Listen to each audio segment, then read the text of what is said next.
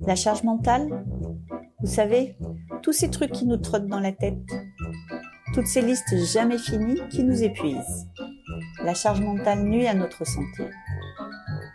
Est-ce que cela concerne tout le monde? Est-ce qu'il y a des solutions? Pouvons-nous faire mieux avec? Voilà ce que nous explorons dans ce podcast. Je suis Magali Siméon et je dis stop à la charge mentale. Bonjour et bienvenue sur euh, ce nouvel épisode du podcast euh, Stop à la charge mentale. Aujourd'hui, je reçois Gaël Alain. Euh, Gaël Alain qui va nous parler de l'art du compromis et de notre écologie mentale, ou surtout comment est-ce que nous devons nous souvenir que nous avons des limites et que ces limites nous imposent aussi de savoir faire des choix et de ne plus subir. Bonjour Gaëlle, merci d'être avec nous aujourd'hui euh, dans euh, le podcast Stop à la charge mentale. On va démarrer comme d'habitude. Euh, est-ce que vous pouvez nous dire qui vous êtes? Bonjour, merci. Je suis effectivement Gaël Alain. Je suis un spécialiste des questions de, bah, justement, de gestion de la, charge mentale et de concentration. Donc, je suis, j'ai plusieurs activités, mais je suis notamment le cofondateur d'une startup lyonnaise qui s'appelle My Mental Energy Pro, dont le métier, de manière un petit peu prétentieuse, est d'aider les gens à mieux utiliser leur cerveau au boulot. Euh, voilà, on fait ça de manière, alors c'est très prétentieux dit comme ça, mais on fait ça de manière très raisonnable, euh, en expliquant un petit peu aux gens quelles sont les limites de leur capacité de, traitement, euh, quelles sont les limites d'un cerveau, aussi bien constitué soit-il. Et puis, du coup, bah, on leur propose tout un tas de petites solutions assez pragmatiques pour faire face bah, à un certain nombre de situations qui sont parfois un peu délicates euh, dans notre monde hyper connecté et hyper collaboratif. Si ma mémoire est bonne, avant de créer Startup, vous avez aussi mené un certain nombre d'études sur ces sujets-là. Vous, avez, euh, vous avez aussi un parcours, euh, allez-y, un parcours universitaire. Oui, je suis, aussi, j'ai fait une thèse hein, sur la, mémoire il y, a quelques, il y a quelques années maintenant. Et puis, euh, j'ai toujours une activité de recherche, effectivement, à Grenoble École de Management, dans une chaire où on s'intéresse à la transformation digitale des, entreprises. Donc, c'est des sujets que, voilà, que je, pratique encore à la fois sur le terrain et puis de manière expérimentale. Alors, j'ai ma première question rituelle aussi. Hein, euh, c'est pour vous, la charge mentale, c'est quoi en fait? Alors, la charge mentale, d'abord, euh, ce n'est pas un problème. Hein. je tiens à préciser, contrairement à une idée reçue, euh, le problème, c'est bien la surcharge mentale. Hein. C'est-à-dire que quand euh, je commence à essayer de demander à mon cerveau de manipuler plus d'informations que ce qu'il est réellement capable de manipuler, la charge mentale, donc, c'est plutôt bon signe. D'accord? C'est quand il n'y en a plus du tout qu'il faut s'inquiéter. Hein. Ça, ça ressemble à, un coma ou quelque chose de, de cet ordre-là. Donc, voilà, c'est euh, déjà euh, important de, le préciser parce que c'est un, concept qui n'a pas forcément très bonne presse.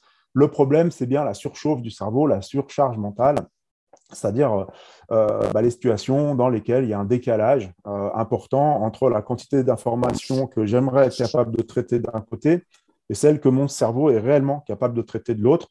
Et malheureusement, le monde moderne, un peu trépidant, fait en sorte que euh, bah, ces situations euh, d'inadéquation entre les ressources euh, disponibles, intellectuellement parlant, et, la, sollicitation du monde extérieur, bah, voilà, il y, a souvent une grosse inadéquation, d'où beaucoup de situations de surcharge mentale, de la fatigue, du stress, de la frustration, de ne pas avoir réussi à faire les choses correctement. D'accord, j'aime bien ce que vous dites. En fait, ce que vous dites, c'est euh, arrêtons euh, de, de, brocarder euh, la charge mentale qui est en fait le fait que notre cerveau fonctionne et c'est plutôt une bonne nouvelle. Et, intéressons-nous plutôt à la surchauffe et la surcharge, en fait. C'est quand il y en a trop que ça devient un problème. Ce n'est pas le fait qu'il y en ait qui est un problème de votre point de vue. Exactement, c'est bien, bien résumé. Ouais, c'est ça. Et donc, si on en revient euh, à, votre présentation, quelque part, la mission que vous vous êtes donnée avec, euh, avec votre startup, c'est justement de prévenir cette surchauffe, d'éviter cette surchauffe. Comment, comment est-ce que vous, vous définiriez cette, cette mission et les effets que ça peut avoir sur les personnes? Alors, nous, on a plusieurs types d'activités, mais effectivement, euh, bah, la première chose, c'est qu'on a une activité sur le terrain, on va au contact. Alors, on a une approche, enfin, on a développé d'ailleurs, plutôt que, que, de parler de, surcharge ou de charge mentale, nous, on a développé une approche qui s'appelle l'écologie mentale, dans laquelle on va s'intéresser justement à la gestion des ressources intellectuelles, un petit peu à, bah, l'image de ce qui se passe au niveau de la planète, hein, au niveau des, ressources. voilà. Et en ce qui concerne notre cerveau, exactement à l'image de ce qui se passe au niveau de la planète, c'est-à-dire qu'on est toujours en train d'essayer de mobiliser un peu plus d'énergie, un peu plus de ressources que ce que l'on a réellement à sa disposition. Donc nous, on va dans les entreprises pour essayer euh, euh, bah, d'améliorer l'écologie mentale euh, bah, de l'ensemble des, collaborateurs dans, les, entreprises, avec une approche d'écologie mentale qui est à la fois évidemment individuelle, hein, il y a ce que chacun d'entre nous peut faire, je dirais même doit faire pour ses petits neurones, et puis il y a aussi une approche collective qui correspond évidemment un peu plus qui touche l'organisation du travail et, on va répondre à des questions finalement, bah, comment on peut par exemple euh, travailler les uns avec les autres euh, sans s'interrompre mutuellement toutes les 30 secondes via euh, bah, des interruptions physiques quand on est ou quand on était, je ne sais pas trop comment il faut le dire encore en, ce moment, au travail sur site, et puis, et puis aussi toutes les interruptions numériques voilà, qui, sont aussi évidemment maintenant une énorme source d'interférence avec bah, nos plages de, de concentration. Donc, nous, on intervient sur ces deux aspects, à la fois d'un point de vue individuel, en proposant un peu de méthodologie, en outillant euh, les salariés, en gros, en leur expliquant finalement quel type de pause ou quel type de micro-pause, parce qu'on est parfois sur des temps euh, qui sont très courts, hein, des temps de pratique, de petite préparation mentale de quelques dizaines de secondes seulement. En gros, quel type de pause, quel type de micro-pause je peux faire en fonction de l'effet que je souhaite obtenir euh, sur mon cerveau. Donc ça, c'est pour la partie individuelle. Et puis sur la partie collective, un peu de manière traditionnelle, euh, bah, on peut animer, euh, bah, déjà sensibiliser beaucoup, hein, sensibiliser les gens en entreprise, et puis ensuite animer des ateliers euh, au sein d'équipes constituées, c'est toujours le plus efficace, où on va réfléchir avec les gens sur la manière dont ils peuvent fonctionner les uns avec les autres, de manière à ce que chacun dans l'équipe continue à disposer notamment de plages de concentration. Et ça, cette notion de concentration, c'est vraiment mon, cheval de, bataille. Hein. Euh, c'est un peu le, paradoxe quand on parle de, charge mentale, mais finalement, euh, dans des activités qui sont très complexes, mais si j'ai de bonnes conditions euh, pour, pour me concentrer, bah, finalement, j'arrive à travailler avec une charge de mentale relativement faible. Alors que des activités qui peuvent paraître comme ça assez simples, si elles sont réalisées dans un environnement qui est ultra sollicitant, sans trop de motivation, sans trop de conscience de pourquoi je dois faire les choses, bah, ça peut devenir paradoxalement très compliqué. Donc il y a vraiment ces deux aspects, un aspect individuel euh, sous forme de... Alors nous, on développe des petits audios la plupart du temps, hein, des choses qu'on met à disposition via des outils numériques. C'est un peu le paradoxe, hein, c'est-à-dire que pour aider les gens à lutter contre la sursollicitation numérique, nous, on a commencé par développer une appli. je le dis, hein, comme ça, c'est fait. Euh, mais euh, voilà, on a aussi tout cet aspect accompagnement un peu plus collectif et je crois qu'il faut vraiment les deux pour gérer efficacement la problématique de la surcharge mentale au travail. Donc, si j'ai tout bien compris, euh, en fait, vous considérez, vous vous mettez plus dans, quelque chose, vous dites qu'il y a une écologie mentale, qui est le moment où on a un équilibre, en fait, et où les choses sont, correctes, sont OK dans la tête. Euh, et, finalement, il y a des moyens, il y a des méthodes, et pour les personnes et dans le collectif dans lequel euh, ils évoluent, qui peuvent permettre de protéger, de rétablir cet équilibre. Oui, c'est ça, exactement. Il y a bien, euh, il y a bien deux aspects. Euh, c'est-à-dire qu'on a globalement tous tendance à se surestimer hein, dans sa propre capacité à gérer des flux d'informations. Et puis, évidemment, euh, bah, notamment les outils digitaux, alors ils ne sont pas les seuls, mais en nous laissant penser, enfin, en nous permettant, par exemple, de recevoir en permanence une quantité assez astronomique d'informations, bah, ils nous laissent penser qu'on devrait être capable de traiter tout ça. Euh, et du coup, euh, bah, en fait, on tend un peu le, bâton pour se faire battre. Du coup, il y a vraiment ces, deux aspects, c'est-à-dire qu'il faut travailler au niveau individuel en expliquant aux gens qu'un cerveau euh, d'Homo sapiens, puisque c'est ce dont nous disposons aujourd'hui, bah, a un certain nombre de, limites qu'il faut absolument intégrer dans ces pratiques individuelles. Et puis, évidemment, ces limites, elles, elles ont aussi bah, des conséquences collectives sur l'organisation du travail. Donc, on, va vraiment, on alterne, on navigue entre ces deux, euh, ces deux éléments. D'accord. Donc, en fait, euh, j'aime bien, c'est intéressant, bien sûr. Alors, bien sûr, ce que vous dites, Gaël, est intéressant. Euh, là où c'est un peu différent de ce que je peux entendre d'habitude dans ce podcast, c'est que c'est cette idée où on se surestime, en fait. C'est-à-dire que nous-mêmes, individuellement, on a tendance à pousser trop la machine, là où on est dans une une exposition médiatique de la charge mentale qui est quelque chose de très subi. Oui. Vous, vous dites, on est acteur du truc aussi quand même. Bien sûr, bien sûr. Non, non, mais on est même on est les principaux acteurs. Enfin, il faut, enfin, je veux dire, on ne peut pas tout demander euh, non plus à l'institution, à l'entreprise. on a aussi chacun sa propre responsabilité là-dedans. Euh, mais évidemment, ça veut dire qu'il faut en amont avoir conscience finalement de qu'est-ce qu'un cerveau est capable de faire et qu'est-ce qu'il est plus capable de faire. Et voilà, il faut dire les choses telles qu'elles sont, c'est-à-dire qu'un cerveau, euh, aussi bien constitué soit-il, il sait traiter trois ou quatre informations en même temps. Hein, je parle bien de simultanéité là. Euh, et voilà, cette limite, c'est une limite physiologique hein, sur la partie avant du cerveau, hein, la, partie frontale, qui est un peu notre centre de contrôle. Et on n'est pas capable d'aller au-delà. Donc, euh, et il se trouve qu'on euh, on vit dans un monde où les infos, voilà, il y a la 5G nous pend au nez, on va pouvoir recevoir encore plus d'infos, les recevoir encore plus vite. Ok, super, mais la question, c'est pourquoi faire, d'accord? Et qu'est-ce qu'on est capable de faire de tout ça? Bah, On n'est pas capable de traiter tout ça, il faut juste l'admettre la course à l'exhaustivité, euh, on l'a perdu d'avance. La course à la vitesse de traitement par rapport aux machines, on, l'a perdu. Euh, on l'a perdu. Donc c'est pas ça la, valeur ajoutée d'un cerveau humain. C'est pas c'est pas la vitesse ou c'est pas euh, la quantité d'infos qui peut être traitée. C'est vraiment c'est la capacité qu'on a en conscience ou alors soit individuellement, soit une conscience guidée par un sens collectif, une organisation, mais c'est de choisir les informations qu'on traite et, euh, et, de, voilà, de, traiter bien une petite quantité d'informations, mais il faut perdre l'illusion d'être capable d'en traiter beaucoup. J'ai écrit un bouquin il y a quelques années hein, qui s'appelait Penser mieux, travailler moins. Voilà, ça veut bien dire euh, ce, veut, ce, que, ça veut dire, c'est-à-dire qu'il faut euh, augmenter sa, capacité à choisir et mieux sélectionner les informations que l'on traite, c'est-à-dire et accepter ou se mettre dans des dispositions qui évitent qu'on soit, que notre attention soit happée en permanence euh, par des notifications euh, ou tout simplement par le tumulte de la vie euh, qui nous entoure, hein, que ce soit parce que je sais que vous, êtes aussi très sensible à la charge mentale, entre guillemets, qui est liée à la vie privée. Mais mmh. évidemment, euh, le, tumulte du monde ne s'arrête pas aux portes de l'entreprise et, la, vie, euh, la vie en elle-même est très connectée et très stimulante, pour ne pas dire trop connectée et trop stimulante. Mais alors, quand je vous écoute, il y a, une idée qui me vient que je n'avais pas eue jusque-là, qui est finalement, vous dites, euh, ne faut pas rêver, on n'est pas capable de traiter simultanément plus de trois ou quatre choses.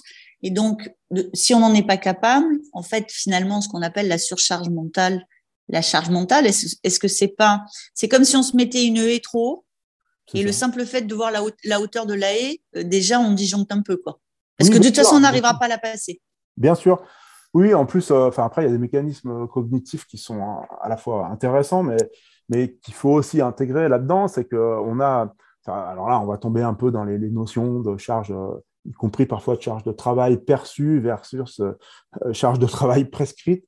Euh, mhm. Mais euh, on a, c'est-à-dire que le, notre état d'esprit, enfin l'état d'esprit dans lequel on se trouve, va conditionner complètement la manière dont on traite et on gère les flux d'informations, la manière dont on sélectionne même les informations que notre cerveau va traiter. C'est-à-dire que euh, y a une sorte de cercle vicieux. Hein. ça veut dire que quand il y a beaucoup d'infos à traiter, qu'on commence à être un peu fatigué, un peu sous l'eau, euh, bah, notre cerveau va entrer dans une spirale un peu négative et il va privilégier euh, le traitement des informations un peu en adéquation avec notre état d'esprit du moment, parce que tout simplement parce que pour lui, c'est le plus simple. voilà, ça va mobiliser des, des circuits neuronaux qui sont un peu plus faciles à activer euh, euh, que, que, d'autres. Du coup, euh, bah, oui, oui on, va en plus avoir tendance à... Ça, ça, va jouer très vite sur la sphère émotionnelle, etc. Donc, oui, mon, discours, c'est vraiment de dire soyons raisonnables. Hmm. C'est-à-dire qu'en fait, il y a surcharge mentale parce que euh, je me donne une ambition qui est, trop importante, ou alors je me donne, ou on me donne et je ne discute pas, ou je ne peux pas discuter une ambition qui est trop, trop importante par rapport à ce que je suis capable de faire. Et le simple fait de me mettre dans cette situation-là, je crée déjà un biais négatif qui fait que la surchauffe, elle est autant émotionnelle, enfin, elle est dans le cerveau, mais elle est émotionnelle aussi. C'est ça que vous dites? Bien sûr, enfin, c'est complètement en lien. L'émotion fait partie euh, intégrante de, la manière dont un cerveau traite euh, de l'information. Alors, pour le meilleur et pour le pire, ça veut dire que ça facilite hein, l'émotion, hein, va faciliter le traitement globalement des flux d'informations. Mais euh, parfois, quand euh, les émotions deviennent un peu débordantes, ça va au contraire perturbé parce que toutes les ressources que je vais allouer à la gestion de l'émotion elle-même sont autant de ressources qui sont plus disponibles bah, pour la tâche que je souhaite réaliser ou pour les tâches que j'ai besoin de réaliser à un moment donné. Donc, oui, c'est très vrai. Enfin, ce, que, ce que vous dites, euh, c'est juste, c'est-à-dire que euh, il y a dans la notion de charge mentale, il y a bien euh, la notion, la, quantité d'infos objectives, intrinsèques que, que j'ai à traiter, mais il y a bien aussi la perception que j'ai moi de ces informations-là. Et mm. là, on voit que c'est là encore très très lié à mon état d'esprit. Ça veut dire que quand je mm. suis bien dans mes baskets, je suis motivé, que je fais les choses avec plaisir parce que j'ai de l'expertise, etc., je vais être capable de manipuler quand même une quantité d'informations assez conséquente. Alors, malgré toutes les limites dont je parlais tout à l'heure, c'est-à-dire mm. que je n'augmente pas mm. ma capacité intrinsèque à gérer plus de trois ou quatre informations, mais comme j'ai développé des stratégies, j'ai fait des liens, des associations, ça me permet juste d'être plus efficace. Bah, finalement, en, mobilisant moins de ressources, je vais atteindre un niveau de, performance qui est tout à fait intéressant. A contrario, hein, quand j'essaye de, manipuler des informations que je trouve beaucoup plus fastidieuses, euh, qui ont beaucoup moins d'intérêt pour moi, bien, je vais me mettre à ramer assez vite, euh, je vais dépenser beaucoup d'énergie et je ne vais pas forcément arriver à un niveau d'analyse euh, hyper euh, subtil. Donc, il y, a vraiment ces, deux éléments-là. Il y a bien mm. la quantité d'infos intrinsèques. Ben, après, on peut proposer des, stratégies pour améliorer les choses, mais si la quantité d'infos que je dois traiter augmente perpétuellement, au bout d'un moment, soyons clairs, voilà, c'est plus une question de perception, c'est le monde qui est trop stimulant et il faut aussi l'intégrer parce que c'est quand même pas mal le cas en ce moment. Euh, mais il y a effectivement mon état d'esprit, la perception des choses. Et, euh, quand je suis sous l'eau, que je suis crevé, euh, si je vais faire mes courses dans un supermarché, le choix de ma plaquette de beurre, ça peut devenir un choix cornélien parce que je suis dépassé par la composition de chaque plaquette de beurre, le rapport qualité-prix, etc. Si j'ai suffisamment de ressources pour être capable de, de m'en foutre un petit peu de la composition de ma plaquette de beurre, eh ben oui, le choix est beaucoup plus simple. Alors, c'est un peu ce qu'on fait hein, en prenant tout le temps la même margarine ou tout, le temps le même beurre. On accepte des compromis. Euh, on accepte de se faire peut-être avoir un petit peu de quelques centimes, mais euh, les ressources qu'on n'alloue pas à cet endroit-là, on va les allouer à quelque chose euh, qui nous paraît plus intéressant ou à plus forte valeur ajoutée. Ça, c'est quand tout va bien, quand je commence à être crevé, que je suis claqué, voir des gens qui frisent ou qui sont carrément en situation d'épuisement professionnel, de burn-out, bah, le supermarché, ça devient angoissant. Ça devient angoissant parce qu'il y a trop de choix, il y a trop d'infos à traiter. Euh, et euh, si en amont, si par mon état d'esprit, je ne suis pas capable de me dire, bah, de toute façon, je vais y consacrer qu'un quart d'heure et tant pis, je ne sais pas trop ce que j'aurais pris à la fin, mais j'aurais de quoi manger euh, ce soir, eh bien, on peut passer des jours hein, dans un supermarché à être complètement paniqué, tétanisé par la quantité d'infos à traiter. Bon, je sais pas ça si veut... est très bonne, mais. Alors, j'adore. j'adore parce que je vois bien. Enfin, alors je vois bien. Alors, ce qui est, ce qui est sympa, c'est que vous avez pris l'exemple de la plaquette de beurre parce que je pense qu'il y a un double effet cognitif. On va dire que c'est cognitif dans ce cas-là, c'est que mon interrogation va plutôt se poser sur la plaque de chocolat parce que quand en plus on est fatigué, on va plutôt être attiré par les trucs euh, euh, dont on considère qu'ils vont nous faire du bien. Donc, je peux hésiter plus longtemps sur une plaque de chocolat que sur une plaque de beurre. Euh, et donc, je sais que maintenant, c'est parce que mon, mon, mon cerveau surchauffe. Donc, c'est plutôt rassurant. Quand, quand, je vous écoute, euh, quand je vous écoute, je me dis, euh, j'ai beaucoup le sentiment que finalement, la, la première personne euh, qui doit faire attention, c'est nous-mêmes en fait, c'est-à-dire la capacité à dire stop, euh, la capacité à, à, à, faire des choix. Vous l'avez dit, hein, choisir, ne pas subir. Donc, ça veut dire que euh, s'il y avait une dernière question dans cet échange, Gaël, est-ce que on, on se doit, pour faire attention à nous-mêmes, de savoir dire stop? Bah, oui, oui, enfin voilà, on est capable de, je répète, de traiter trois ou quatre infos simultanément, grossièrement. Et euh, plus euh, c'est nous, en conscience, qui allons décider euh, quelles informations notre cerveau va traiter, plus on aura de contrôle, plus ce sera simple et agréable. Alors, attention, là encore, hein, ce choix, il se fait aussi malgré nous, parce qu'il y a un système de traitement automatique de l'information qui nous permet d'aller très vite et d'être très efficace. Hein. Voilà, si je sors dans la rue, que j'entends un rugissement, je me mets à courir.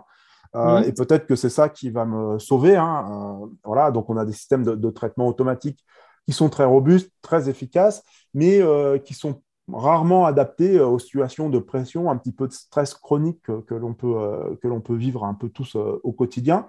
Donc effectivement, faire l'effort de renforcer le choix et renforcer ce choix, ça veut dire surtout accepter de ne pas être capable de tout traiter. Et du mm. coup, euh, euh, mm. c'est pratiquer ce que moi j'appelle l'art du compromis, c'est-à-dire choisir en conscience d'accepter de laisser des choses bah, un peu aller toutes seules pour mobiliser, bah, pour allouer ses ressources là où on estime que bah, ce sont les choses les plus importantes pour nous.